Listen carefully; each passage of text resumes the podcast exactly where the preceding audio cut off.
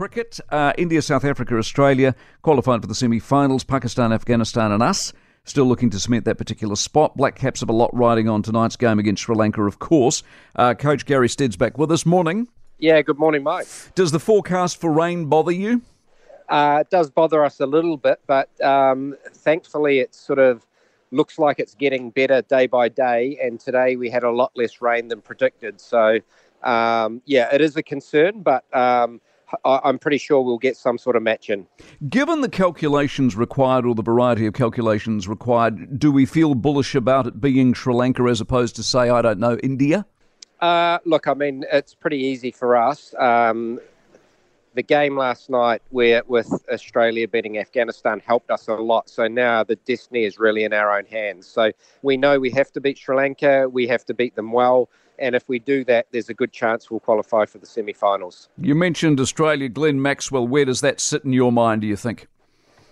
Incredible innings. Um, I mean, it was pretty amazing to watch, considering he'd his body was cramping up. Um, he wasn't really moving his feet a lot, and to score 201 of the 290 runs was absolutely amazing. So, yeah, incredible to watch.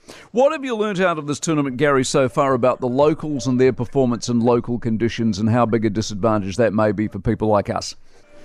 India are uh, an incredibly quality side from one right through to 11. They have, uh, I think, world class players right through and they're going they are going to be the team to beat. So I guess for us it's about uh, beating Sri Lanka first and foremost, and then we're highly likely to play India in a semi-final. The good thing for us is we've got a really good record against India and sort of go in with that with nothing to lose, and I think that's the the, the I guess the place that we like to come from with where we can fire shots at them and, and not be scared of doing that.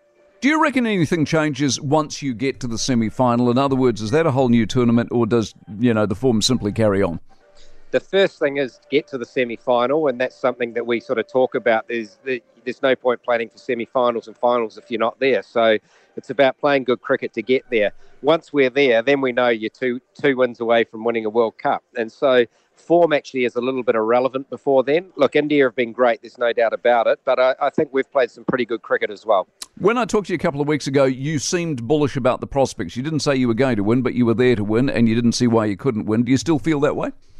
Absolutely. Um, I think, uh, yeah, we if, we can if we can get over the line tomorrow and we make the semi final, you, you, you, as I said, you're one of two games away from doing something that's pretty amazing, and, and everyone's trying to do that, I know, and there's some very good teams here, but we have a very good team as well. So my stance hasn't changed on that, Mike.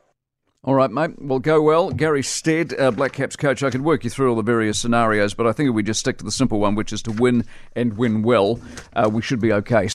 For more from the Mike Hosking Breakfast, listen live to News Talk ZB from 6 a.m. weekdays or follow the podcast on iHeartRadio.